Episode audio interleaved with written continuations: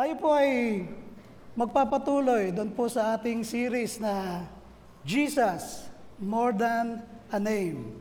Okay, for the past several weeks, tinalakay po natin yung pong He is the resurrection. Natatandaan niyo po yung mga umaten. Di ba? Ah, siya na nananampalataya sa Kanya, bagamat mamamatay, ay muling mabubuhay. O paano nabuhay si Jesus, ganoon din po yung mga nananampalataya sa Kanya. Tinalakay din natin na He is the bread. Ibig sabihin, He is the satisfaction of life.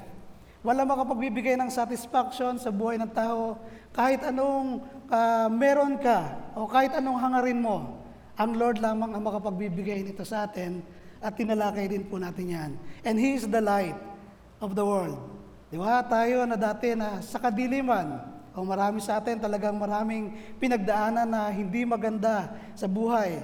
Yung mga inabuso, yung kanyang buhay, ano, na, hindi naparuto, yung napariwara ang buhay. Pero nung nakilala niya ang Lord, nung siya ay niliwanagan ng Panginoon, sabi niya, I am the light of the world. Sino mang lalapit sa akin, hindi na siya lalakad sa kadiliman, bagkus magkakaroon siya ng ilaw na nagbibigay buhay. And then last week, tinalakay natin that He is the door. Yun po yung starting point. Pag tayo pumasok sa pintuan, siya yung bantay, siya yung guard. Ano po? At ito tayo ngayon, pinasok natin ang pintuan ng pananambahan. Sama-sama tayo, napupurihin natin ang Diyos. Ngayon, atin naman ang titignan yung kanyang pagiging shepherd. Yung kanyang pagiging pastol sa ating buhay. Oh, alam niyo po, i-explain ko po yung trabaho ng mga pastol doon po sa Kuwait. Kapag po matatapos na yung tag-init at magtataglamig na, nagpapang-agaw na yung init at lamig, merong mga part sa disyerto na umuulan. So mga three days continuous na uulan yan. And then, pag pumasok na po yung lamig, magsisibulan po yung mga damo na magaganda. So ang ginagawa po ng mga pastol, kung saan yung lugar na yon, ah, nagpupuntahan sila lahat doon. Doon mahirap ang mga trabaho ng pastol sapagkat ginagayad nila bundok-bundok o ilang milya yung kanilang nilalakbay. Pero dahil tayo ay high-tech na, ano po, ah, ang ginagawa doon po sa Kuwait na obserbahan ko sapagkat kami ay, ako po ay nagtatrabaho sa rig, nasa gitna kami ng disyerto.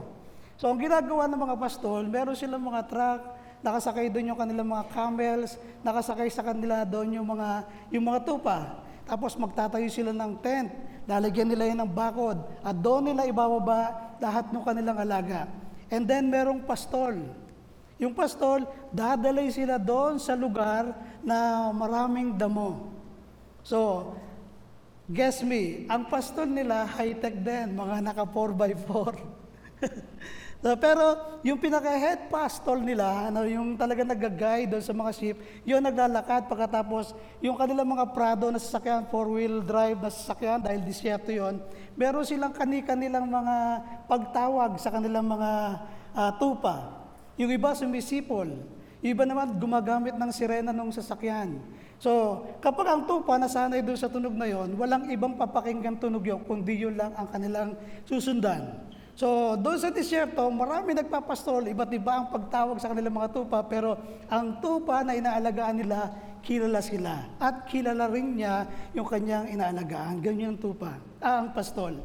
So, yung pastol na nakikita ko na obserbahan ko sa disyerto, siya yung nagpapakain, pinaiinom niya yung kanyang mga alaga. Pag darating ng hapon, tatawagin na naman niya ito isa-isa pagkatapos dadalayin na naman niya doon sa kung saan sila nagtetent sa gitna ng disyerto. Lagi sila doon sa pagitan ng aming rig. Ang pagitan kasi ng mga rig doon, paggabi, ilaw na lang makikita mo siguro mga 1 kilometers to 2 kilometers yung susunod na rig. So, in between, doon sila nagkakampo kasi ang mga tupa, ano po, maraming predators yan. Ah, hindi yan lalabas, lalampas pupunta sa kabila. Hindi po, takot ang mga tupa na gumala sa gabi. So, sila ay secured doon sa bakod na ginagawa noong nagpapastol sa kanila.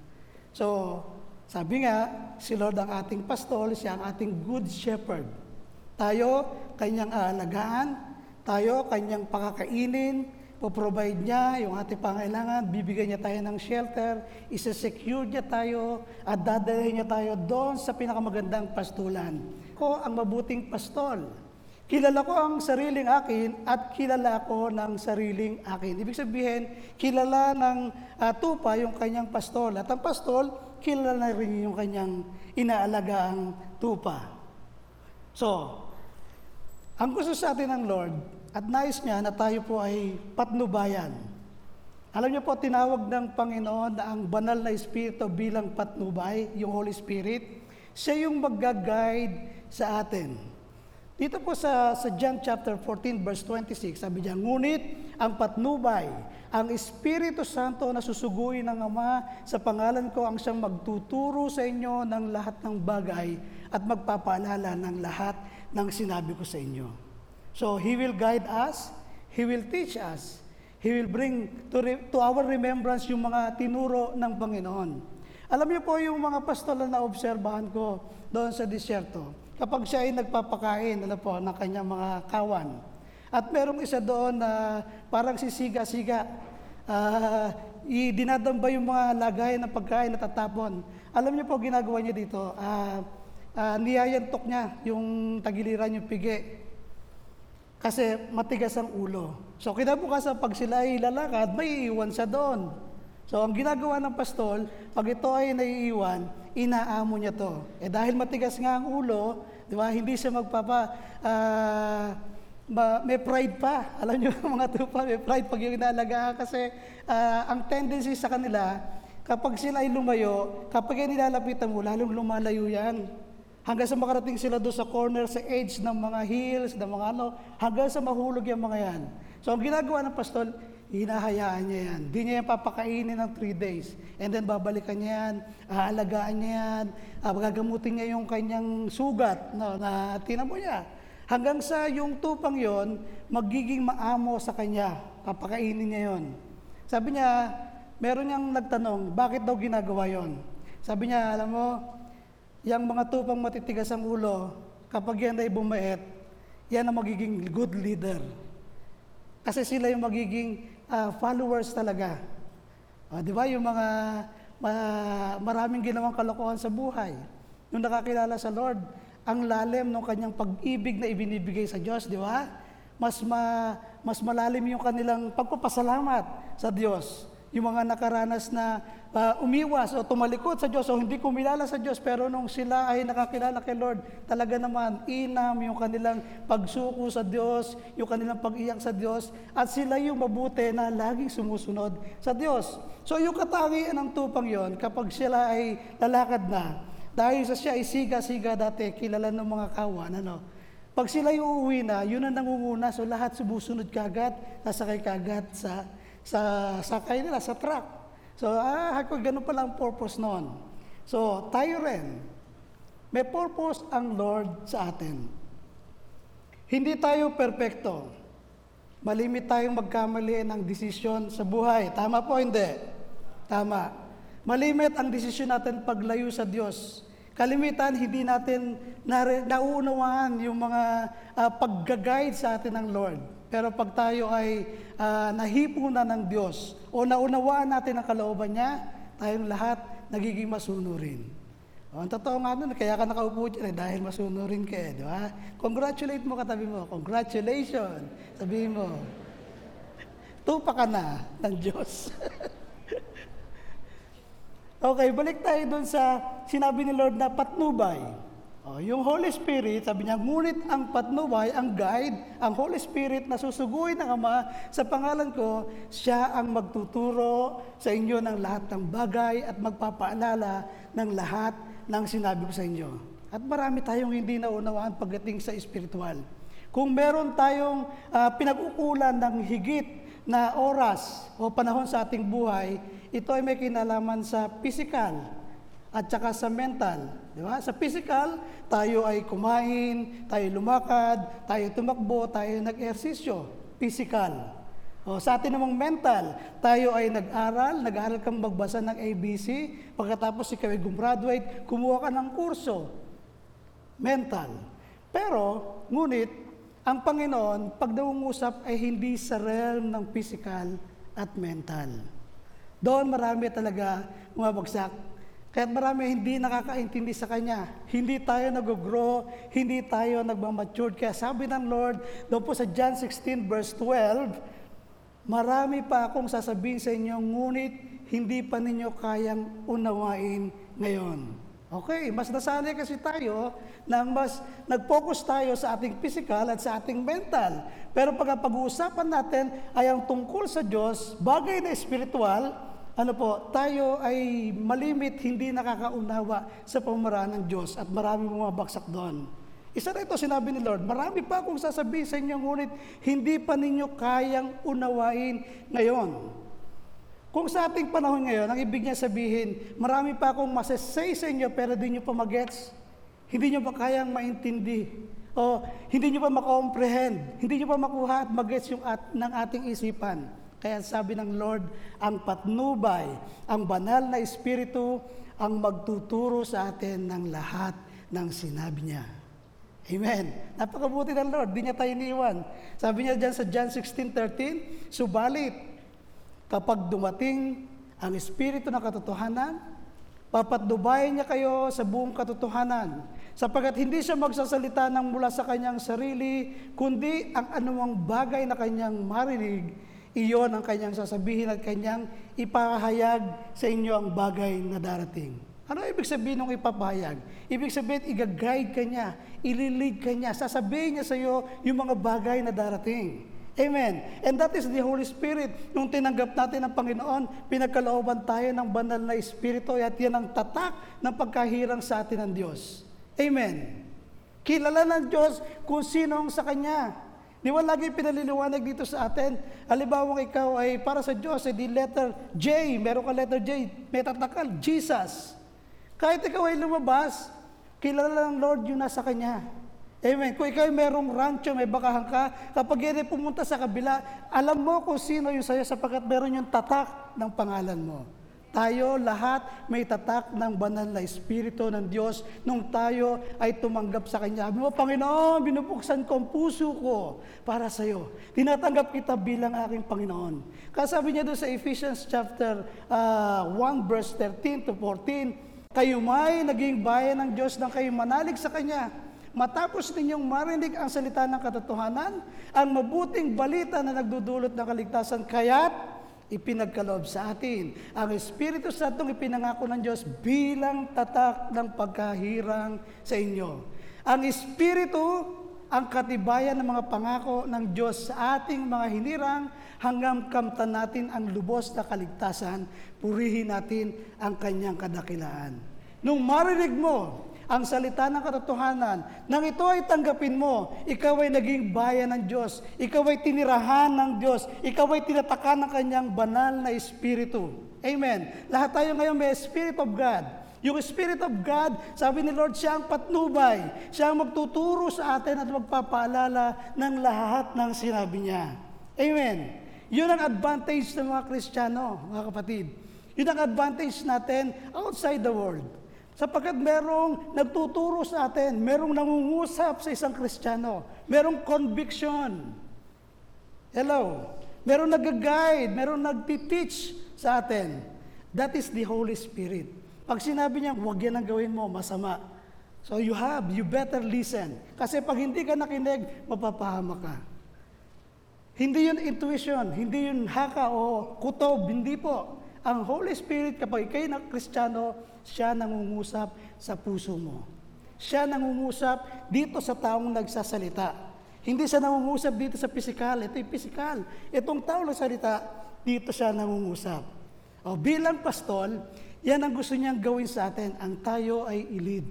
Gusto kanyang ilid sa iyong career, sa iyong trabaho, sa iyong posisyon. Gusto kanyang bigyan ng wisdom.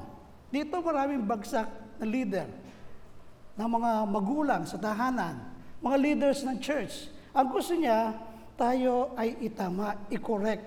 And that is the works of the Holy Spirit to guide us, to lead us, to teach us, to bring into our remembrance kung ano yung mga itinuro sa atin ng Diyos. Ito ang gusto ng shepherd. Ang tayo ay kanyang malid, ang tayo ay kanyang mag-guide, sapagat kung hindi tayo papasakop sa Diyos, tatanda natin, Kung hindi tayo magpapasakop sa Diyos, hindi siya pwedeng maging shepherd ng iyong buhay. Amen? Hindi lahat ng tao, si Jesus ay shepherd. Merong, siya na lang ang nagpapatakbo ng kanyang buhay. Di ba? Gusto niyang malaman, gusto niyang malaman natin, ano po, na tayo ay mahal na mahal niya. You matter to God. Ano po? Gustong gusto tayo ng Diyos. Gusto niyang ah, malaman natin ito na tayo mahalaga sa Kanya. Walang pinakamalalim na paraan para ipaliwanag yung, yung pag-ibig na ito liban doon sa pinatunayan na niya nung siya ay namatay sa cross. Amen. Para sa akin at para sa iyo. Kung hindi ka man paborito ng iyong nanay, ng iyong tatay, mahalaga ka pa rin sa Diyos. Amen. Kung hindi ka paborito ng iyong teacher, kung ikay nag-aaral, kung ikay estudyante ngayon, mahalaga ka pa rin sa Diyos. Kung hindi ka paborito ng iyong boss, ng iyong supervisor, mahalaga ka pa rin sa boss, ah, sa Diyos. Amen? Mahalaga pa rin tayo sa Kanya. Kung gusto natin ito'y maunawaan, ano po?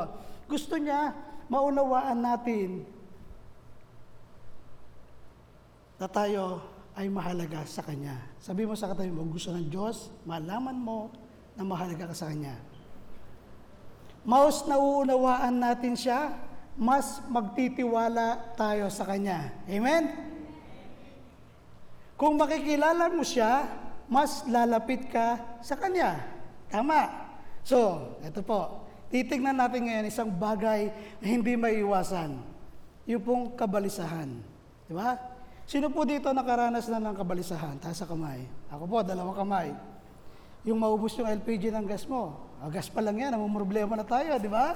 Oh, nababalisa tayo, uh, saan tayo kukuha ng pambayad natin sa kuryente, sa mga bills, at sa mga pinagkakautangan natin. Di ba? Anong bahagi ng kabalisahan, ng yung kabalisahan na tayo ay natangay? Anong bahagi doon? Ang kalimitan sa mga ito ay tungkol sa ating mga finances. Di ba? Hindi natin alam kung saan tayo kukuha ng panggastos, pangbayad sa mga bills. Sa ating trabaho, malapit nang matapos yung ating kontrata o hindi mo kasundo yung boss mo, hindi ka pinasusweldo ng tama, hindi ka na-ingkrisa, na-ingkrisa ng lahat, ikaw hindi pa. So nag-worry tayo sa mga bagay nito. Sa relationship, sa iyong tahanan, sa ating tahanan. Di ba? Kapag ang tahanan hindi makakasundo, ito ay watak-watak, di ba? Hindi masaya ang pamilya, magulo ang pamilya. Nag-worry tayo doon, nababalisa tayo sa ating anak, sa ating asawa. O, di ba? Kahit kristyano, nag-aaway ang mag-asawa, wala nang pinag-awayan, wala nang pinag-usapan, kundi na lang yung pangit. Pwede na mag-usap ng maganda, di ba? Magbabati rin lang, mag-aaway pa. So, nababalisa tayo, pumapangit tuloy tayo.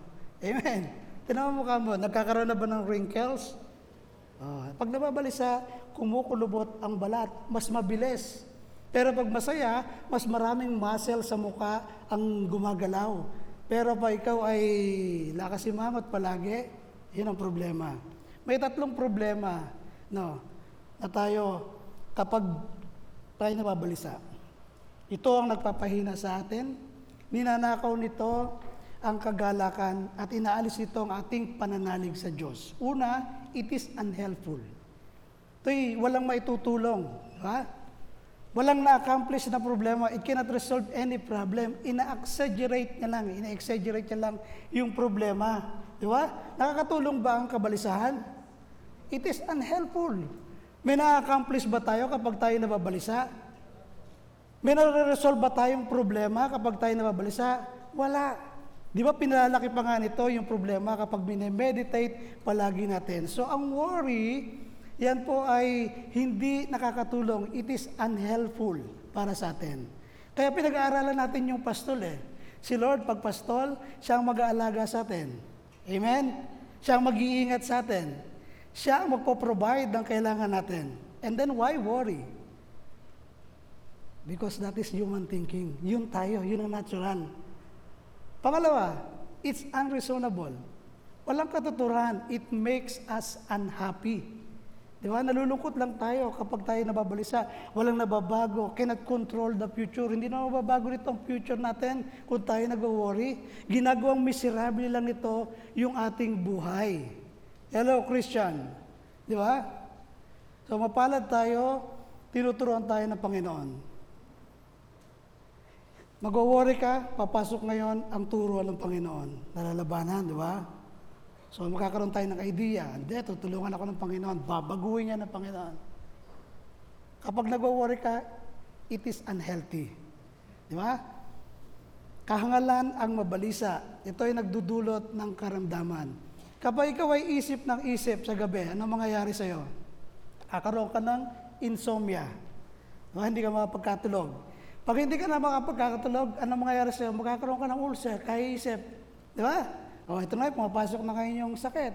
O, kapag ikaw ay merong ulcer, o, ano mga mangyayari? Magkakaroon ka ng kung ano-ano na. Bao-focus ka, absent-minded, kinakausap. It is unhealthy, makikita mo, bagsak na lamang ang katawan mo dahil sa worry. Kapag nag-worry tayo, parang sinasabing walang Diyos na nagmamahal sa iyo. Kapag nag-worry tayo, ah, inaalis mo ang Diyos sa buhay mo. Di ba?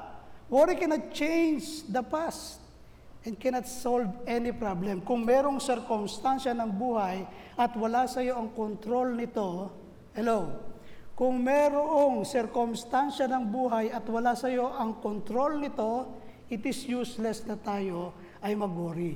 It is useless na ito'y isip-isipin natin. Amen. Kung wala sa atin ang control. Pero kung may kakayahan ka na maayos ito at wala kang ginagawa, ito'y kahangalan. It is foolishness. Kaya mong i-resolve pero wala kang ginagawa. Ang ginagawa mo, nag-worry ka lamang. Amen. Alam niyo po sa work field, responsibility ng supervisor, once na siya ay in-notify na merong sa hazard doon sa trabaho, pag may observation sinabi sa kanya, he has to stop the work immediately. Amen. And he has to develop a control measure to protect the workers from any harm. Pag hindi niya ginawa yun, mapapahamak yung kanyang binabantayan. Bilang safety engineer, ano po, sa Kuwait, kapag merong nagsabi, ano po, merong stop card ako nabasa, observation, hazard observation, pinupuntahan ko yung supervisor, ano ang ginawa. So meron siyang recommendation na ginagawa. Merong control measure na ginagawa. Ganon din tayo. Kung kaya natin, may kakayahan tayong pigilan o maalis yung pagkabalisa, then we have to work on that. Pero kung hindi mo ginagawa yon, ikaw ay parang isang hangal. It is foolishness. Pero kung tayo naman ay nagwo-worry doon sa mga bagay na hindi natin kayang kontrolin, it is useless na ito'y isip-isipin natin. Ito ay ibigay natin sa Diyos. Amen. Sa lahat ng creation ng Lord, ng Lord alam niyo po, tao lamang ang nagwo-worry. Hindi tayo naturally made na tayo ay mag-worry. Pinag-aaralan natin to, mineditate mo to, inisip mo to ng inisip. Pinoproblema mo ang itsura mo, pinoproblema natin ang pimples, ang height natin, di ba? Pinoproblema natin ang pangasawa natin, pinoproblema natin ang problema ng iba. Master tayo dito, kay isip. Di ba? Hello. At ito, hindi tayo pinagkukulang ng Diyos. Sapagkat alam ng Diyos, ano, ang lahat ng nilalang ng Diyos ay pinakakain ng Diyos, inaalagaan ng Diyos, sinuso, sinusustain ng Diyos, at inilalagay sa kaayusan ang lahat. At totoo yun. Ang, ang tubig, nananatiling nakasama sa tubig, kahit umulan dito, babalik yan sa tubig, sinusustain ng Lord, inaayos ang lahat. Ang mga halaman sumisipot para tayo meron pa rin makain. Di ba? Ang mga hayop pinakakain ng Lord, ang mga ibon hindi yan nagtatrabaho pero kumakain, nabubuhay sila. Ang tanging tao lamang ang nagwo-worry. Amen. Sa lahat ng nilalang ng Lord. Pero hindi tayo naturally made na dapat tayo ay nagwo-worry sapagkat ang Diyos, pinakakain niya tayong lahat. Ang totoo niyan, kahapon pinakain ka niya. eh. No isang araw, no isang buwan. Kaya tayo buhay ngayon, kaya tayo malakas ngayon, di ba? O ang Lord ang nag-provide. Ang Lord ang nag-sustain ng ating buhay, kaya tayo nandito ngayon. Hello. Kaya ka malakas. Kaya tayo malakas because of the Lord. So, what you need to do, ito ang dapat natin gawin. Admit I need a guide. Para po ako kukwento sa inyo. Kwento nung, nung magkaibigang kalabaw, tsaka po yung usa. Si Kalabaw, alam naman natin ang katangian ng Kalabaw, di ba? Malakas yan. Ah, merong nag-aalaga sa kanya. Nakikinig siya, marunong siya makinig. Pag sinabing kaliwa, kumakaliwa yan. Pag sinabing kanan, kanan. Pag sinabing niya, hey, lakad, lalakad po yan. Sumusunod siya. Nakikinig, sumusunod, kilala niya yung kanyang amo. Hindi susunod sa iba eh. So ngayon, ito magkaibigan. Ang usa naman, ang trabaho niya usa, yan ay lagalag. Lagi gusto niyan maghanap ng batis. Gusto niya lagi makakita ng mga running waters. Gusto niya magtampisaw doon. Yon ang nature ng isang usa. So yan, makikita mo sa hills, sa valleys, patakbo-takbo yan. O ngayon, nag-usap sila isang beses, sabi niya, oh, sabi ni Kalabaw, sa, kaibigan ko sa, saan ka pupunta? Sabi niya, ay dito, alam mo kahapon, galing ako doon. Nakakita ko yung falls. Napakaganda ng tubig, napakalinaw. Pagdating sa dulo, maraming rock formation. Eh, saan ngayon ang punta mo? Ah, gusto kong puntahan yung kabila. Sabi nila, maganda rin doon yung lugar na doon. Patag na patag. Sabi niya, oh, sige, ingat ka. Sabi niya, sama ka sa akin. Ay, hindi na lang, meron kasi kaming gagawin ng nag-aalaga sa akin, sabi ni Kalabaw. Sabi niya, ikaw, sabi niya, tinan mo, ang laki-laki mo, nakatali ka lang dyan. Sabi niya, hindi, hindi, hindi ka gumaya sa akin, nakita mo lahat na pupuntahan ko, lahat ng gusto kong gawin, na, na nagagawa ko. Sabi ni Kalabaw, okay lang. Ako naman, ay hindi naman ako nagugutom. Pinakakain naman ako ng, ng nagpapastol sa akin. Pinainom naman ako sa oras. Hindi naman niya ako binibilad sa araw. Pag alam niya mainit na, tigil na kami, nakandito lang ako. Okay lang sa akin ito. O sige, ikaw bahala. Di ngayon, lakad kayo si Usa. Kinabukasan ganyan uli. O saan ka pupunta siya? Ah, ang ganda nung nakita ko doon. Sabi niya, kung sumama ka sa akin, nakita mo sana. Eh, saan ka ngayon pupunta? Dito naman sa kabila. Patutunayan ko na bilog ang mundo. Joke lang yun. Kaya pupunta siya sa kabila. O sige, ingat ka. O, miya-miya, nakarinig ng putok ito si Kalabaw. Pow! May bumarel. Tapos nakita niya yung kaibigan niyang si Usa, iika-ika, patakbong palapit sa kanya. Sabi niya, alam mo, kaibigan Kalabaw, sabi niya, tama ka. Mapalad ka kasi may nagbabantay sa'yo. Namatay siya. Alam niyo ba, mapalad yung mga may nagpapastol sa kanya. Mapalad yung may nagbabantay sa kanya. Sabi na usa, kung merong nagbabantay lang sa akin, di sana ako nabarel. Di ba? Kung may nag-aalaga sana sa akin, hindi ito nangyari sa akin. So yun ang essence ng story. eh. So tayo, si Lord ang ating pastol. He is the good shepherd, mabuting pastol. Pag sinabing mabuti, hindi niya tayo pabayaan, aalagaan tayo ng Lord. Sabi niya sa Isaiah 53 verse 6, "Oh, every one of us have strayed away like a sheep. We have left God's path to follow our own. Di ba? Kagaya rin daw tayo ng itong naligaw na tupa, na tupa. Lahat tayo ay lumihis. Hindi natin nilakaran yung lakad para sa Panginoon. Marami po, maraming tao naglalagalag sa buhay. Mga ah, happy-go-lucky. Yung mga walang sinusunod. Hindi mga, ito yung mga mahihilig sa kalayawan lamang. Ito yung mga taong merong pride, merong ego, ayaw na merong namumuno sa kanila, ayaw na merong naglilid sa kanila, ayaw na merong naggagabay sa kanila. Di ba? Bagay sa kanila yung kantang, I did it my way. Gusto nila, sila lang ang tama. Di ba?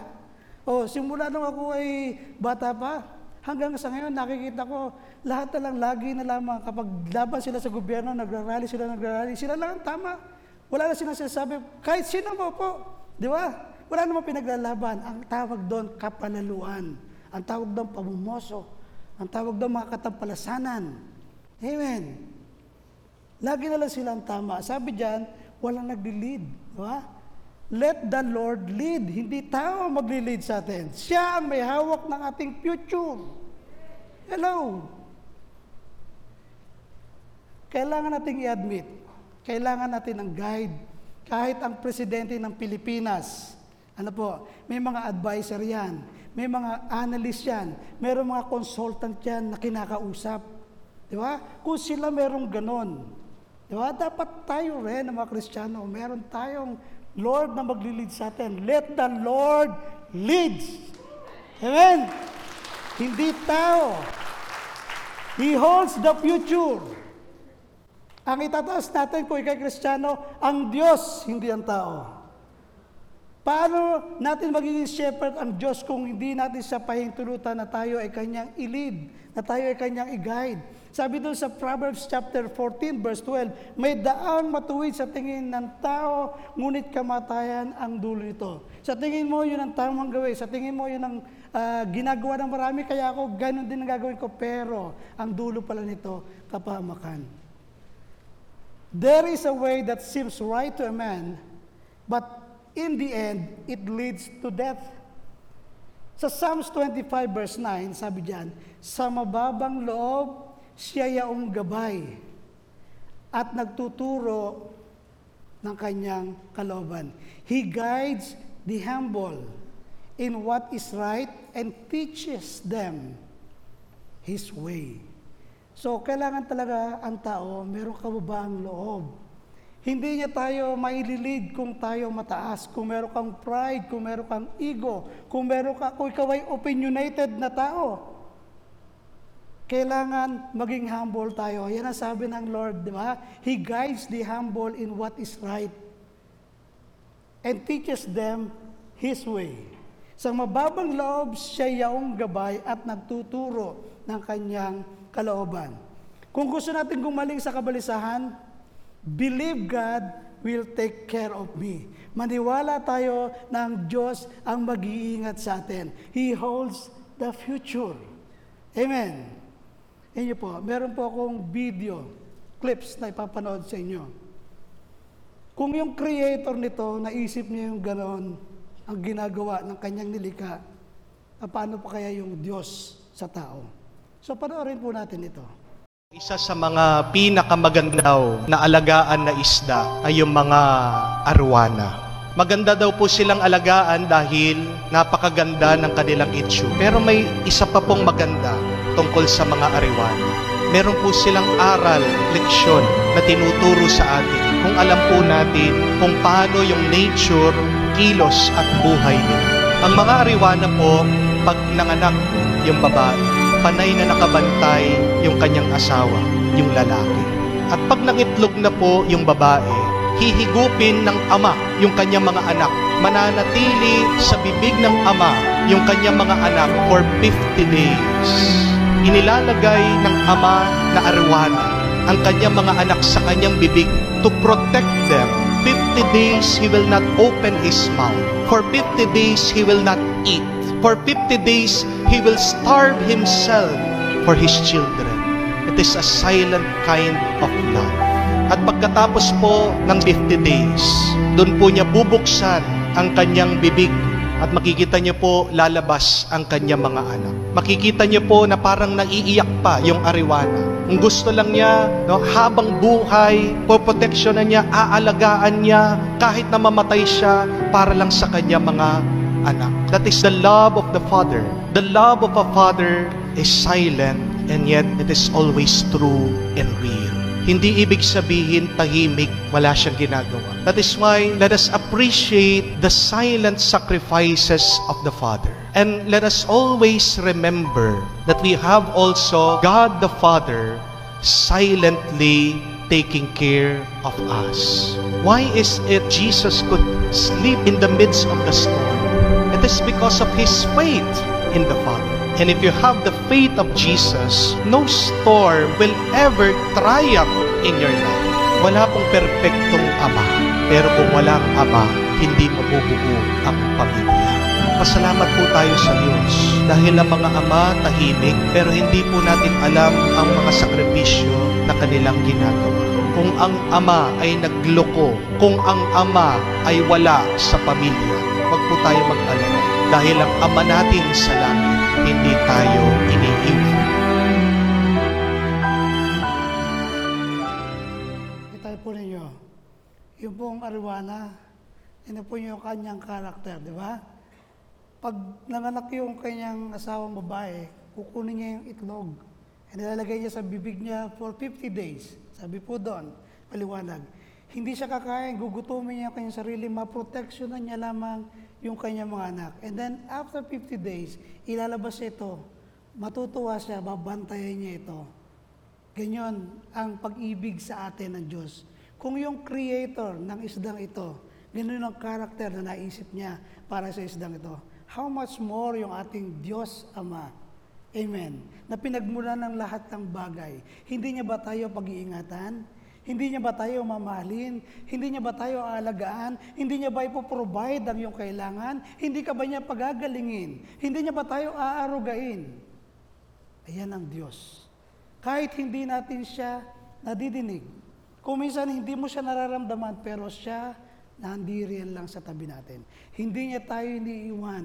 Hindi niya tayo pinababayaan. Lagi niya tayong ginagabayan. Amen. Yun ang ating Diyos. At siya, sabi niya, I am the good shepherd. Gusto niya maging shepherd natin siya. Gusto niya mailid niya tayo. Gusto niya mai-guide niya tayo. Pero tayo, meron tayong free will. Meron kang kalayaan, kapatid. Either sumunod ka o hindi. Kaya sabi niya doon sa John chapter 6 verse 44, Walang makalalapit sa Ama, kundi sa pamagitan ko lamang. Ayan, walang makalalapit sa akin malibang dalhin siya ng amang nagsugo sa akin. At tayo yun. Dinala tayo ng Diyos kay Lord Jesus. At ang lalapit sa akin ay muli kong bubuhayin sa huling araw. In verse 45, sabi diyan, nasusulat sa aklat ng mga propeta at silang lahat ay tuturuan ng Diyos. Ang bawat nakikinig at natututo ay lalapit sa akin. Diyan makikita natin na ang lahat ng tinawag, yung lamang nakikinig at natututo, yun lamang ang lumalapit sa Diyos. Kapatid, siya ang ating shepherd. Gusto niya na i-provide ang lahat ng kailangan natin. Gusto niya na tayo ay pag-ingatan niya. Di ba? Gusto ng Diyos, kalingain ka niya. Pero meron tayong kalayaan. Kalayaang pumiling sumunod o hindi. Willing na magturo ang banal na espiritu. Di ba sabi niya, siya ang magtuturo ng lahat ng bagay at magpapaalala ng lahat ng sinabi ko sa inyo. Guaranteed, 100% magtuturo siya, pero hindi guaranteed matututo ka. Malibang sumunod ka lamang, doon ka matututo. Malibang makinig ka, doon ka lamang matututo. And that is the principle and procedures of our Lord. Amen. Mahal na mahal niya tayo. Nakita niyo po yung, yung isdang yon, Di ba? Sino may idea na ganyan ang maging ugali niya? Di ba ang Diyos? Kung naisip niya yun na gawin yun doon sa, sa isdang yon, hindi niya ba magagawa sa atin? How much more? Tayo lamang ang nanggaling sa lahat ng nilikha ng Diyos na nanggaling sa kanyang kamay. We are created in His image. Hindi niya sinabi magkaroon ng tao. Kumuha siya ng alabok, inilagay niya sa kanyang palad. Tanging tao lamang ang nanggaling sa palad ng Diyos. Hiningahan niya ito at naging kaluluwang buhay. Anong ibig sabihin yung kanyang buhay? Yung banal na espiritu niya, ibinigay niya sa tao at tayo naging kaluluwang buhay. Tayo lamang ang nilikha niyang kalarawan niya. Mahal na mahal niya tayo. Kung yung isda, mahal na mahal niya yung kanyang anak, eh di lalo na tayong kalarawan niya. Ibinigay niya yung kanyang bugtong na anak, patunay na tayo ay kanyang mahalang. I-sacrifice niya yung kanyang sarili, inialay niya, namatay siya para sa atin, para lamang tayo ay mailigtas niya. Para lamang tayo maka-fellowship niya. Para lamang tayo makasama niya doon eternally sa heaven. And then one day, lahat tayo na magkakapatid, Magkikita-kita tayo doon, pupurihin natin ang Diyos, sasambahin natin ang Diyos, para sasalamatan natin siya dahil sa kanyang katapatan, dahil sa siya ay nag-umiibig sa atin at nag-iingat sa atin. Amen. Sabi po dyan, si Yahweh ang aking pastol, hindi ako magkukulang. In Psalms 23 verse 1. The Lord is my shepherd. I have everything I need. Di ba? Kaya yung kanta, wala nang hahanapin pa, ang buhay ko'y kompleto na. Di ba? Kapayapaan, kagalakan, sagot ng Diyos Ama. Wala lang hahanapin pa, ang buhay ko'y kompleto na. Oh, napakaganda ng kanta niya, di ba? O, napapakanta na kayo. Mimia, kakanta tayo. Tutuloy ko lang muna itong message. So, what does shepherd do? Ano ba ang ginagawa ng pastor sa atin? Una, he provides.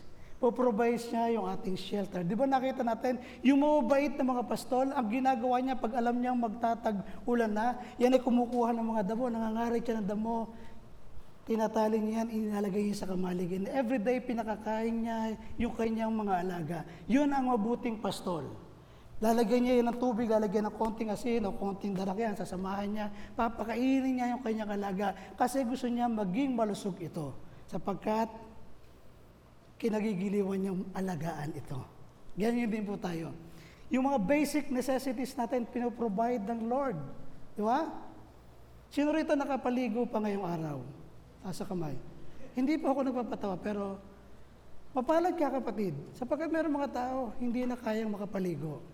Alam niyo po, may napanood po ako, ah, isang bansa, isang lugar, yung taong hindi na makapaligo kasi wala nga siyang bahay, wala ano, pumasok sa loob ng ah, market. Tapos paglabas doon, tinanong siya, what you do for a living? Eh alam naman noong yung taong yon na kinikriticize lang siya kasi gawa ng racist sa mga lugar na yon. Sabi niya, eh ikaw, nakaligo ka na ba? Meron ka bang hinihigaan? Meron ka bang tinutulugan? Bakit mo ko tatanungin ng ganyan? Alam ko ang, ang motibo mo bakit mo ko tinatanong ganyan. Kapatid, sabi niya, mapalad ka, nakakaligo ka pa. Eh kami gusto ko maligo, hindi ako makapaligo. So mapalad tayo mga kapatid sapagkat merong Diyos na nag-aalaga sa atin. Amen. Kung ikaw ay nakakapag-text pa, sino rito nakakapag-text pa? Oh, nakakasakay pa ng tricycle, sino rito nakakasakay? Nakakamiryenta pa. Oh, lahat pinoprovide sa atin ng Diyos. Hindi tayo makakapagreklamo. Di ba? The Lord provides. Yung shelter. Sino rito may mga bahay na tinitirahan? Oh, lahat tayo. Sino rito merong kamang tinutulugan? Merong mga banig. Yung iba walang matulugan. Nakikita natin, natutulog sila sa lansangan. Di ba? Ganyan ang Diyos natin. He provides everything for us. And then, He protect. Di ba yung, yung, mga, yung mga pastol, naglalagay sila ng bakod paggabi kasi mga raming predator. Oh, dahil ganyan din tayo, pinoprotektahan tayo ng Diyos. We are secured in His hand. Di ba yung kinakanta natin kanina? I'm so secured, you're here with me. I stay the same, your love remains here in my heart. So close, I believe you're holding me now in your hands. I belong. You never let me go all alone. You were beside me even when I couldn't tell. You show me more of you, more of you. Totoo po yun. Kahit hindi natin nararamdaman, ang Diyos kasama natin. Tinan niyo yung nakaraan niyo, paano niya tayo pinag-ingatan. Eto tayo ngayon. Paano niya pinrovide yung mga pangailangan mo noon, eto ka ngayon. Paano kanya pinagpala, eto tayo ngayon. Through the years, you show me more of you. Amen. So ganyan kabuti ang Panginoon. Pinoprotektahan niya tayo. Is, we are secured. He guides us, di ba? He lead the ship. Nililid tayo ng Panginoon. Meron kang wisdom kapag ikaw ay isang Kristiyano. Siya ay nagkukorek. Gusto niyang i-correct yung ating mga maling karanasan sa buhay, maling desisyon sa buhay. Di ba? Noong ating naunawaan ng mga mali yung ating ginagawa, eh hindi na natin pinagpatuloy. Kung ikaw ay sugarol, tinigil mo yan nung nakilala mo si Lord. Kung ikaw ay meron, kung ikaw ay nambababae, tinigil natin yun, di ba? Kung ikaw ay naninigarilyo, nagiinom, o kung ano mang meron kang ginagawa, adik ka dati, nung nakakilala ka sa Panginoon, itindigil mo lang ng ito, sapagkat kinorek tayo ng Diyos. Siya ang nag-lead sa atin. Siya ang nagpastol sa atin. Amen. Palakpakan natin ang Panginoon. Pakabuti po niya. Sabi po doon sa Isaiah 40 verse 11, at tulad ng pastol, yaong kawan niya ay kakalingain sa sariling bisig, yaong mga tupay kanyang titipunin. Sa kanyang kandungan ay pagyayamanin at pagnunubayan. Papatnubayan ang tupang may supling. Ang nakikita ko doon ay mga shepherd, di ba? Yung maliliit, kinakalong-kalong nila pag uuwi na. Ganyan ang ginagawa sa atin ng Panginoon. Kahit yung pinaka bunso sa atin, iingatan niya ng Panginoon. Promise niya yan eh. Una hanggang ikatatlong salinlahi kung tayo ay susunod sa Kanya, pagpapalain niya. Amen. Sabi po dito sa Philippians chapter 4, verse 19, At buhat sa kayamanan niyang hindi mauubos, ibibigay niya ang lahat ng inyong kailangan sa pamagitan ni Kristo Jesus. Kung sinabi niyang buhat sa kayamanang hindi mauubos, ibibigay niya yung lahat ng ating pangailangan. Ano ang ibig sabihin nito? Nakataya dito yung kanyang karakter. Nakataya dito yung kanyang word of honor. Kaya sinabi ni Lord sa John chapter 14 verse 13, At anumang hingin ninyo sa aking pangalan ay aking gagawin upang ang Ama ay maluwalhati sa anak. Amen. Kapag sinabi niyang ah, lahat ibibigay yung pangailangan, buhat sa kayamanan niyang hindi maubos, nakataya, nakataya dito yung karakter ng Lord. Kaya pag tayo humiling sa kanyang pangalan, ibibigay niya yon sa atin para maluwalhati ang Ama. Yun ang purpose. Amen. Kahit hindi maaring ah, hindi maaring hindi tutuparin ng Diyos ang kanyang mga promises kung ang ating gagawin ay ang kanyang principle at susundin ang kanyang procedure. Kaya't sinabi niya, kung kayo'y susunod at tatalima sa akin, pasasaganain ko ang ani ng inyong lupain. Whatever it is, career, trabaho, business, pasasaganahin niya ng Lord. Ang sabi niya, kung kayo ay susunod at tatalima sa akin, pasasaganahin ko. Hindi niya sinabing ibibigay ang ating kalayawan. Hindi niya sinabing ibibigay yung ating greed, kundi ang ating pangailangan. Malaki ang kaibahan ng kalayawan sa kailangan. Ang laki sa layaw ay Jeff Brooks. Ito yung mga hindi marunong maglaba, hindi marunong magsaing, hindi marunong maghugas sa pinagkainan, hindi marunong magtiklop ng kanilang tinulugan. Hello, mga kabataan. Amen. Ito yung mga taong pag-alagala, kahit may asawa na, buhay binata pa rin. Diba? Ito yung mga laki sa layaw, Rocks. Nais ng Diyos na tayo ay maturuan upang tayo ay maging responsable sa buhay. Hindi tayo maging irresponsable. Ang Kristiyano dapat responsable. Amen.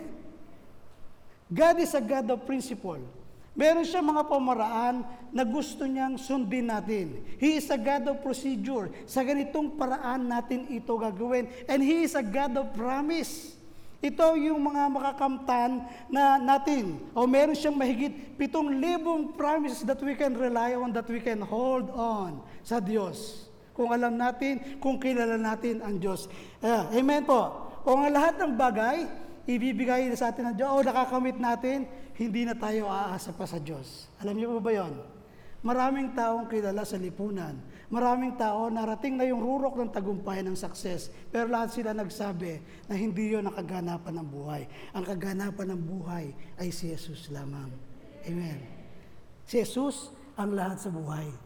Kaya meron kante, si Jesus ang lahat sa buhay, kaya may galak sa labi, problema'y dumarating, ito'y kanyang lulutasin. Si Jesus ang lahat sa buhay, kaya may galak.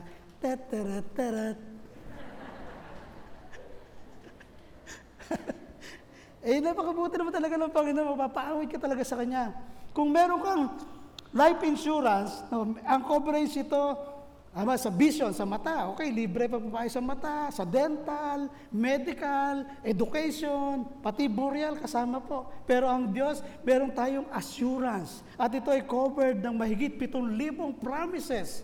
Amen. You have to remember your past, kung paano tayong pinag-ingatan ng Panginoon. Kung marami tayong mga problema noon na nalampasan natin noon na nag-cause sa atin ng kabalisahan at ito nga ngayon nakatayo. Why? Because God is good in the past. So you have to remember your past.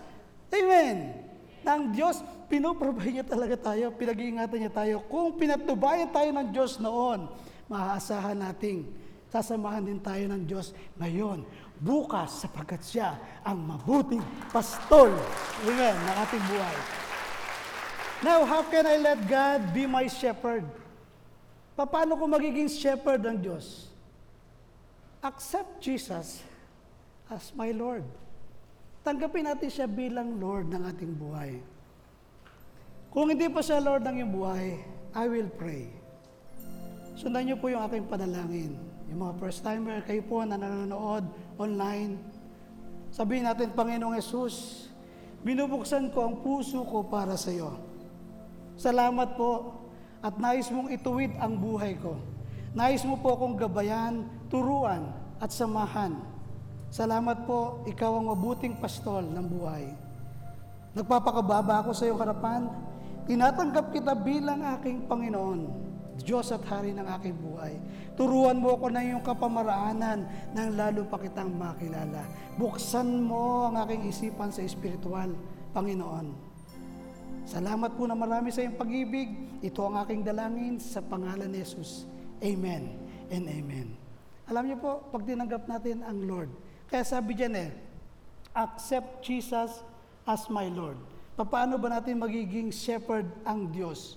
Alam mo, sa Psalms 23 verse 1, ang sabi niya dyan, si Yahweh ang aking pastol, hindi ako magkukulang. Pero in English, sabi niya, the Lord is my shepherd. Hindi mo pwedeng maging shepherd ang Diyos hanggat hindi mo siya ginagawang Lord ng iyong buhay. Amen. Ulitin ko uli. Hindi siya pwedeng maging shepherd ng buhay natin unless gagawin muna natin siyang Lord ng ating buhay. Kaya sabi niya, the Lord is my shepherd, I shall not want. Hindi ako makukulang kapag siya ang aking Lord. Amen. We have to surrender to His Lordship. Ibig sabihin, He is full control of your life. Tatlong bagay dapat natin gawin para siya ay maging Lord natin. Una, you must know Jesus. Pangalawa, you have to listen to Jesus. Pangatlo, you have to follow Jesus. Di ba sabi din sa John chapter 10, verse 14 and verse 27, Jesus said, I am the good shepherd. My sheep know me. They listen to my voice and they follow me. Di ba? Yung, yung, yung kalabaw, kilala niya yung kanyang amo, nakikinig siya sa kanyang amo, sumusunod sa kanyang amo. Ano nangyayari? He provides. Siya secured. Amen. Ganyan din tayo. Paano natin magiging Lord ang shepherd? Oh, we have to know Jesus. Alam niyo ba, marami ang pagkakakilala tungkol kay Jesus. Sa iba, si Jesus ay tao lamang. Kapag tao lamang po si Jesus, kailangan niya rin ng tagapagligtas. Amen. Kapag tao lang si Jesus, kailangan niya pa rin ng Diyos sa kanyang buhay. Kasabi doon sa Hebrews chapter 10 verse 5, kaya pagpasok niya sa libutan, pag pumasok sa libutan, meron kang pinanggalingan. Di ba? O, pagpasok niya, sinabi niya, handog at hain, hindi mo ibig, gunit isang katawan ang sa akin, inihanda mo. So, si Lord, galing siya doon sa ama eh. Pagpasok niya rito sa lubutan, may inihindang katawan para sa kanya. So, hindi siya tao lamang. You must know Jesus. He is the Lord. He is the God. Amen. Makapangyarihan ng Diyos. Jesus is more than a name. Yun po yung ating series. And then you must you must listen to Jesus. Kailangan makinig tayo kay Jesus. Alam niyo po yung yung father and son, yung combination niyan. Kapag ikaw merong anak at nawala yan sa mall, tinig pa lang yan, alam mo na kasi anak mo yan. Di ba? Alam niyo nung maliit si si Sikina, siguro 4 to 5 years old that time. Pumasok kami sa isang bilihan ng mga ilaw siya nandoon siya sa tindahan ng chocolate yata yun o yung uh, cotton candy. Pagtingin niya, nawala na kami, nagiiyak siya doon. Eh dahil, siyempre, pag anak ng Diyos, pag-iingatan ng Panginoon. Di ba? So, yan ay smart. Meron akong smart number. Binigay niya doon sa babae. Tinext kami, may nawawala daw bata, naiyak na doon sa tabi. Eh, paglabas namin, nandoon lang siya eh. So, ganyan din tayo. Ang tinig natin, alam ng Diyos. Amen. You must listen to Jesus. And then you have to follow Jesus. Then who is in control of your life? Sino ba ang nagkokontrol ng ating buhay? Playing God is the root of all worries. Halimbawa, gripo, sira yung gripo. O, ano gagawin mo? Eh di patayin mo lang yung valve, then yung control. Pero pag nasira na yung tap, ano mangyayari dyan? Di tatalsiklat at tubig. Ano gagawin mo? Tatakpan mo ng kamay mo? Di ba? Pag titakpan mo yun, mapapagod ka, bibitaw ka, kakalas uli. O ganun din tayo. Kailangan na in control lagi si Lord. Amen. Ito yung mga barko, yung mga seaman dito. Kumukuha yan ng mga fixing point. Kukuha doon sa building, sa bundok na yun, kukuha dito. Pagkatapos malalaman nila yung distance nila, alam nila kung kailan sila makakarating doon, kung anong oras. Depende sa bilis nila. Nilalagay ngayon sa cruise control.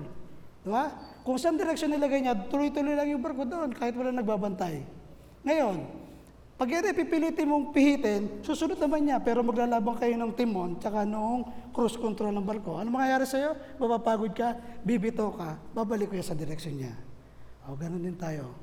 Kapag hindi mo control, wag mong kontrolin. So, who is in control? Ang Diyos o tayo? Who is in control of your life? Sino ba ang pinagmulan ng buhay? Di ba ang Diyos? Dapat siya ang control sa ating buhay. Playing God is the root of worry. Kapag naglalaro tayo, di ba? Alam niyo ba ang typical human response kapag dumadanas ng krisis sa buhay ang isang tao?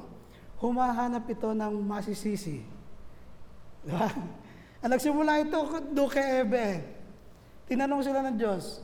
Sabi niya, Eba, bakit mo, sabi kasi ni Adan, yung babae kasi, yung babae binigay mo sa akin, tinuro niya, kaya ako nagkasala.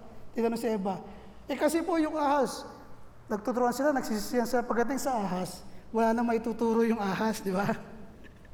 So noon pa, yung blaming, yung pointing fingers sa iba, yun ang ginagawa kapag dumadaan sa problema ang isang tao. Kesa i-admit niya yung kanyang mistake. Kesa aminin niya na kulang talaga siya. Amen. Kung ganito ang ating gagawin, at sisisihin natin ang iba, hindi rin ito mareresolbahan ang problema. Kalimitan, ang ating mga kasawiang palad, bunga ng ating maling desisyon na ginawa o kapabayaan sa buhay. Amen. Gusto ng Diyos, malaman mo, malaman natin, na dito sa mundo, merong kapigatian. Lagi sinesere sa atin ni Pastor June. Di ba? Merong kapag kapigatian at inaasahan niya na ang source ng ating hope ay si Jesus lamang at wala nang iba. Alam po, bihira nating isipin ang direksyon na tinatahak ng buhay kapag sa tingin natin ay maganda ang takbo nito. Di ba? Kapag wala kang problema, hindi mo na iniisip yung direction mo eh. Hindi mo na minsan iniisip ang yung goal at minsan pati ang Diyos. Ikaw na ang nagmamaneho ng iyong buhay, then all of a sudden, something happened. Alam niyo po ang kahalagahan ng pressure. Yan, kaya mga kapatid. Yung pressure ng problema, krisis ng buhay, pinipilit itong isipin mo yung mga bagay na hindi mo naman normally ginagawa on your own. Kapag mayroong problema ang tao, kung sino-sino na ang tinatawagan ito. And the last hope na sinasabi ng mga doktor, ipagpasa Diyos na natin kapag hindi na nila kaya. Hello! Dapat tayo lagi una ang Diyos. Amen. Yun yung kahalagahan ng pressure. Kaya merong pressure, kaya merong kabalisahan, iisipin ito. Pipilitin kang isipin ito, merong solusyon. Ang Diyos ang nagbibigay noon. Ang hinahanap lamang natin, oh, yung hinaharap lang natin, yung inakala nating yun lang ang problema. And we are living on denial. At kinalilimutan natin yung mga bagay na nangangailangan talaga ng pagbabago at bigla na lang ikaw mabubulaga. Charan! Boom! Ito na, malaking problema. Kagaya din yan ng alta presyon. Pag wala kang maintenance, kain ka ng kain ng mga pinagbabawal, sabi, ay may gamot naman. Di ba? Kain ka na. Isang araw, aatakihin ka niyan. Maring fatal o maring o ano lang, mild lamang. Pero kung fatal, abay paalam. Di ba? Anong problema sa iyong buhay na nagkukunwa ka na hindi ito problema? Ang maliit na bagay, kapag pinabayaan, ay anong mangyayari? Lumalaki. Oh. Kapag meron kang sakit, at hindi naman nakapipinsala sa atin, di ba, hindi ka pumupunta sa doktor? Tama, hindi? Tama. O, marami sakit, walang sintomas. Di ba? Wala, rin, wala ka nararamdaman, mabibigla ka na lamang, stage 4 na. Di ba maraming ganon? Nakarinig na ba kayo ng ganon? O, kapag ikaw ay mayroong lagnat, at hindi maganda ang pakiramdam mo, ang lagnat, sintomas lang na ikaw ay mayroong problema sa loob. Ito ay nagsasabi na meron kang infection sa loob na nangangailangan ng atensyon. Kung gusto nating mapanuto ang ating buhay, kailangan natin ang pastol. Kailangan natin na mag-guide sa buhay natin. Kailangan natin na mag-lead sa ating buhay. Si Jesus ang dapat nating gawing tsuper ng ating buhay. Di ba? Si Jesus ang tsuper ng buhay. Dito ka sumakay, gasolina'y panghabang buhay. Siya ang tsuper ng buhay. Ano, mapakanta na naman ako eh. Lagi na. Dapat siguro sa akin, worship leader na lang. Alam niyo po, kailangan nating kilalanin siya. Kailangan nating makinig sa Kanya para hindi tayo mabulaga sa problema. Amen. Kailangan pag ukulan natin ng pansin yung talagang bagay o yung puntiryahin natin yung talaga nagpapahirap sa atin. Huwag tayong living on denial. Alam mo may pride ka, puntiryahin mo yung pride. Alam mo siloso ka, puntiryahin mo yung jealousy na yan. Di ba? Hello. Kailangan simulan mong sumunod sa Kanya. Kung hindi, papahamak tayo. Pang-apat, oh yay, matatapos na si Pastor. Start praying about everything. Kung meron kang time na mag-worry, dapat meron ka ring time na mag-pray. Mababago ng prayer ang lahat. Worry cannot change everything. Prayer does. Di ba? Sabi dito sa Philippians chapter 4, 6 to 7, Huwag kayong mabalisa tungkol sa anumang bagay. Sa halip ay hingin ninyo sa Diyos ang lahat ng inyong kailangan sa pamagitan ng panalangin may pasalamat. And verse 7, At ang di malirip na kapayapaan ng Diyos ang mag-iingat sa inyong puso at pag-iisip sa pamagitan ni Kristo Jesus. Kailangan natin ng communication sa Diyos. Mahalaga ang communication. Tingnan po, mas na ninyong alaga ninyong aso. Kahit yan, pinakakain nyo at pinaiinom sa oras. Merong time, kahul yan ng kahol. Lalabas ka ngayon. Pagtingin mo, wala naman tao. Papasok ka. Ganyan na naman, kahol siya ng kahol. Pagkatapos, parang inaabot, merong inaabot. Inaabot siya yung lagayan niya ng pagkain. Subukan niyo lagyan niya ng tubig. Tatahimik yan. Tingnan po, kung yung aso nakikipag-communicate sa kanyang amo, di ba? Pinakakain naman siya oras, in or in time. May pagkain, may inumin. Pero sobrang init talaga ngayon, nangangailangan niya ng tubig. Kapag gusto ng aso ng tubig, tumatawag yan sa kanyang amo. Hindi yan titigil ng katatawag. Start praying, sabi, about everything. Di ba? Kung, ang, kung yung aso eh, merong communication sa kanyang amo, ah, dapat tayong tao rin. Ganon din po. Kailangan nating tumawag sa Diyos. Kapag sinabi sa atin ng Lord na huwag tayong makakamba at alisin natin ito, lagi siyang merong inihahanda. Isang bagay. Papalitan niya ito ng mga positibong pananaw upang ang mga negatibo na nagpapahirap sa akin ng mga bagay na neg- negatibo, aalisin niya yan para tayo po malunasan. Kapag tayo ay huminto sa pag-worry, isipin natin kung gaano karaming oras yung nalilibre natin. Di ba? Ito ay lilikha ng kagaangan ng buhay, magiging masaya ka.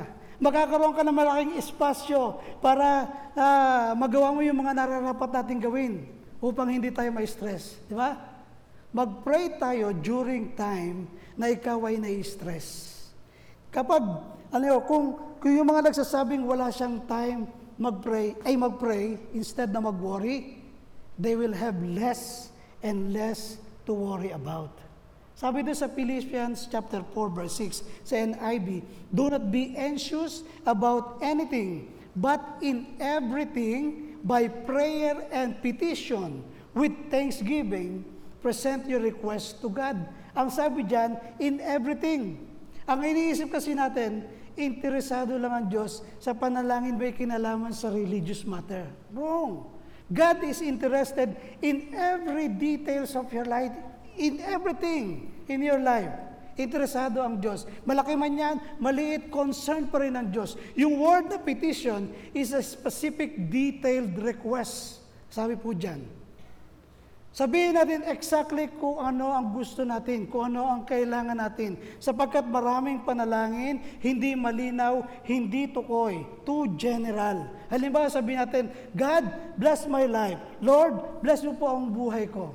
Eto, pinadala ka ngayon ng problema. Panginoon, sabi ko po, bless niyo po ang buhay ko. Sometimes, blessing, ano po, sometimes is a problem. Bibigyan kanya ng pressure para ikaw lumapit ka, tumawag sa kanya. So huwag tayo mag-pray ng in general but be specific. Sabihin natin, Lord, ako po ay under stress. Lord, ako po ay tensyonado. Lord, ako po ay kinakabahan. Ako po ay nag-aalala. Be specific when you pray. Tell God every detail of your needs.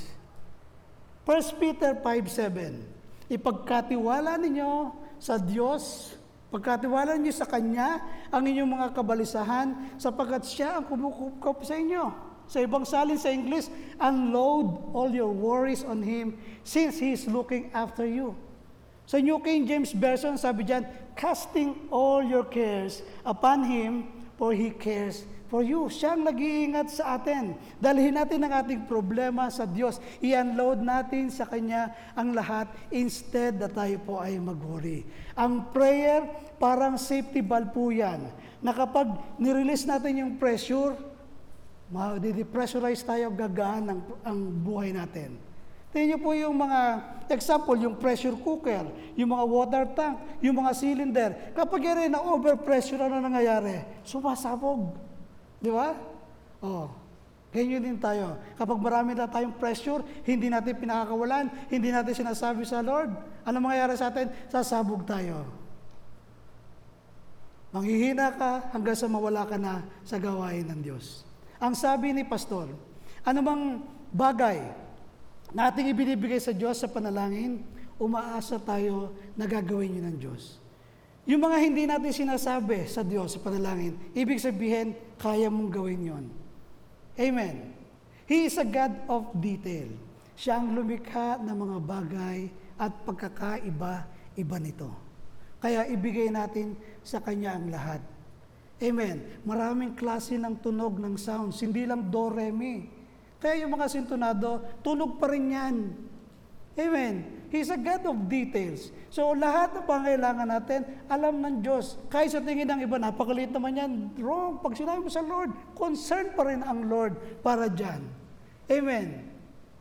Pag sinabi mo, Lord, pauwi mo na po yung tatay ko, ganyan mag-pray mga bata eh. Di ba? Kung titignan mo, para namang baliwala yung kanyang prayer. Pero sa kanyang prayer, yung concern ng Lord, papauwi niya yung kanyang tatay. Hello. He is a God of details. There is no problem that is too big for God's power. Walang malaking problema sa kapangyarihan ng Diyos or too small for God's concern. Sabi diyan sa James chapter 4 verse 2c, You have not because you ask not. Kaya wala tayo dahil hindi tayo humihingi sa Diyos. Ang ating shepherd lamang ang pwedeng makapagbigay sa atin ng labis-labis. Siya lamang yung may unlimited resources. Hindi kagaya ng iba, sinasabi nila, unlimited call pero merong expiration. 3 days, 7 days, 30 days lamang. Pero ang Lord, di ba? Unlimited, vast supply. Walang tigil kapag tayo ay humingi sa Kanya. Ano ang ibig sabihin that there's nothing that I need that God cannot provide? It means that as a child of God, as a follower of Christ, I should never and you should never have a scarcity mentality. Lagi ko pong sineseriyan. Ano po ba yung uh, scarcity mentality? Scarcity mentality is focusing on something you do not have. Yan yung po yung scarcity mentality. All you think about is the unmet need. Yung mga wala tayo, marami tayong bagay na dapat ipagpasalamat sa Lord. Yung ikaw lang ay nakakahinga ng walang bara yung ilong mo na sipon, pasalamat tayo sa Lord eh. Yung ikaw ay nakakakita pa, hindi malabo mata, pasalamat tayo kay Lord. Kaya marami yung nagpapanik. Di ba? Nagwa-worry, nababalik sa baka ako ikulangin. Question. Is God is enough to supply all our needs? He is enough? Sino nagsasabing yes? Taas po ang kamay. He is enough to supply all our needs? Ako po hindi. He is more than enough to supply all our needs. Higit pa sa iyong inaasahan ang kayang gawin, ibigay ng Diyos. Sa Matthew 7, verse 11, sabi niya sa Tagalog, kung kayo na masama ay marunong magbigay ng mabubuting bagay sa inyong mga anak, gaano pa kaya ang inyong amang nasa langit? Ibibigay niya ang mabubuting bagay sa mga humihingi sa Kanya. Kung humihingi ng pagkain ng anak mo, bibigyan mo ba ng goma o yan, nguyain mo? Di ba hindi? Walang magulang na hindi kayang tisi ng gutom, wag lamang makita niya yung kanyang anak nagugutom. Kakainin niya na, ibibigay niya pa yun sa anak kasi ayaw niyang makita nagugutom yung kanyang anak. Kung tayo na tao, ganun ang ginagawa, how much more ang Lord? Amen. Kung tayo na hindi perpekto ay gagawin, yung mga bagay na yon, lalo na ang Diyos na umibig sa atin, inaantay niya lamang na tumawag tayo sa Kanya. Amen. Kung meron kang pangangailangan sa buhay at hindi mo nakakamtan, hindi yun pagkakamali ng Diyos. Hindi ikaw ang mag-iintay sa Kanya. Siya ang nag-aantay sa iyo. Di ba? In James chapter 4 verse 2, see, hindi kayo, hindi ninyo nakakamtan ang inyong minimithi sapagkat hindi kayo humihingi sa Diyos. Ask God. O alam mo naman yung hinihingi mo eh. Kung yan eh, makakabubuti, makakasama sa iyo eh. Di ba? Tatlo lang naman pwede mag-isagot ang Lord. Yes, no, wait. Ang problem, hindi sa ayaw ng Diyos na ibigay yung mga kailangan natin, kundi hindi tayo humingi sa Kanya. That is the problem. Mahigit 20 times na binanggit sa salita ng Lord sa New Testament na ask God and you will have. Di ba? Matthew 7:7, and it shall be given. Sabi niya, humingi kayo at kayo bibigyan. Humanap kayo at makasusumpong kayo. Kumato kayo at ang pinto ay pagbubuksan para sa inyo. Ang mag-antay ang isa sa pinakamahirap gawin. Sapagkat gusto natin, tayo merong ginagawa. We feel better kapag tayo ay may ginagawa to address our need. Tama, hindi. Diba? Kasi ayaw natin lumabas na parang wala tayong ginagawa. But waiting forces us to rely on God's power upang wag tayong manangan sa ating sariling lakas. Yung paghihintay, yan ang nag, nagpupush sa atin to rely on God's power. Amen. Sa Isaiah chapter 40 verse 21, sabi diyan, ngunit silang naghihintay sa Panginoon ay magpapanibagong lakas. Sila ay pahilang lang na may mga pakpak na parang mga agila. Sila ay tatakbo at hindi mapapagod. Sila ay lalakad at hindi manghihina. No matter how great is the attack of the enemy against you, ano man niya pinagdadaanan natin, Jesus, who is in you, will always be greater.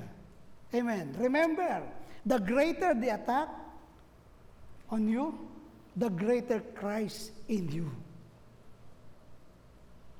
Ano bang pressure, problem na meron ka, mas greater si Jesus dyan. Mas mahayag ang Diyos dyan.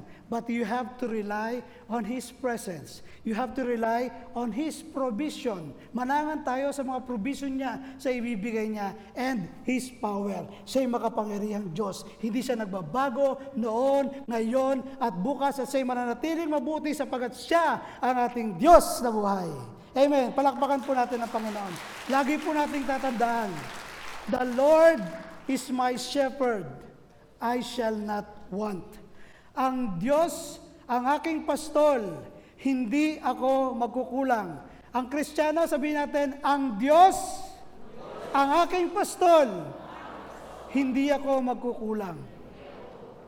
Salamat tayo sa Panginoon. Father, marami pong salamat, Panginoon, sa ipong salita. Kilala niyo po ang bawat isa po, Lord, na nandirito ngayon, Panginoon.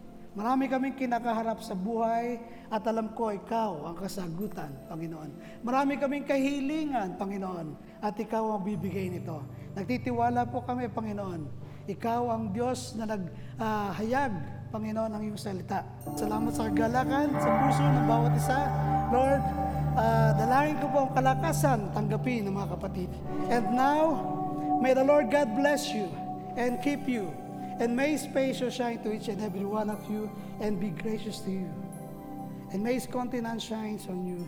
In the name of the Father, and of the Son, and of the Holy Spirit. In Jesus' name, lahat magsabi ng Amen!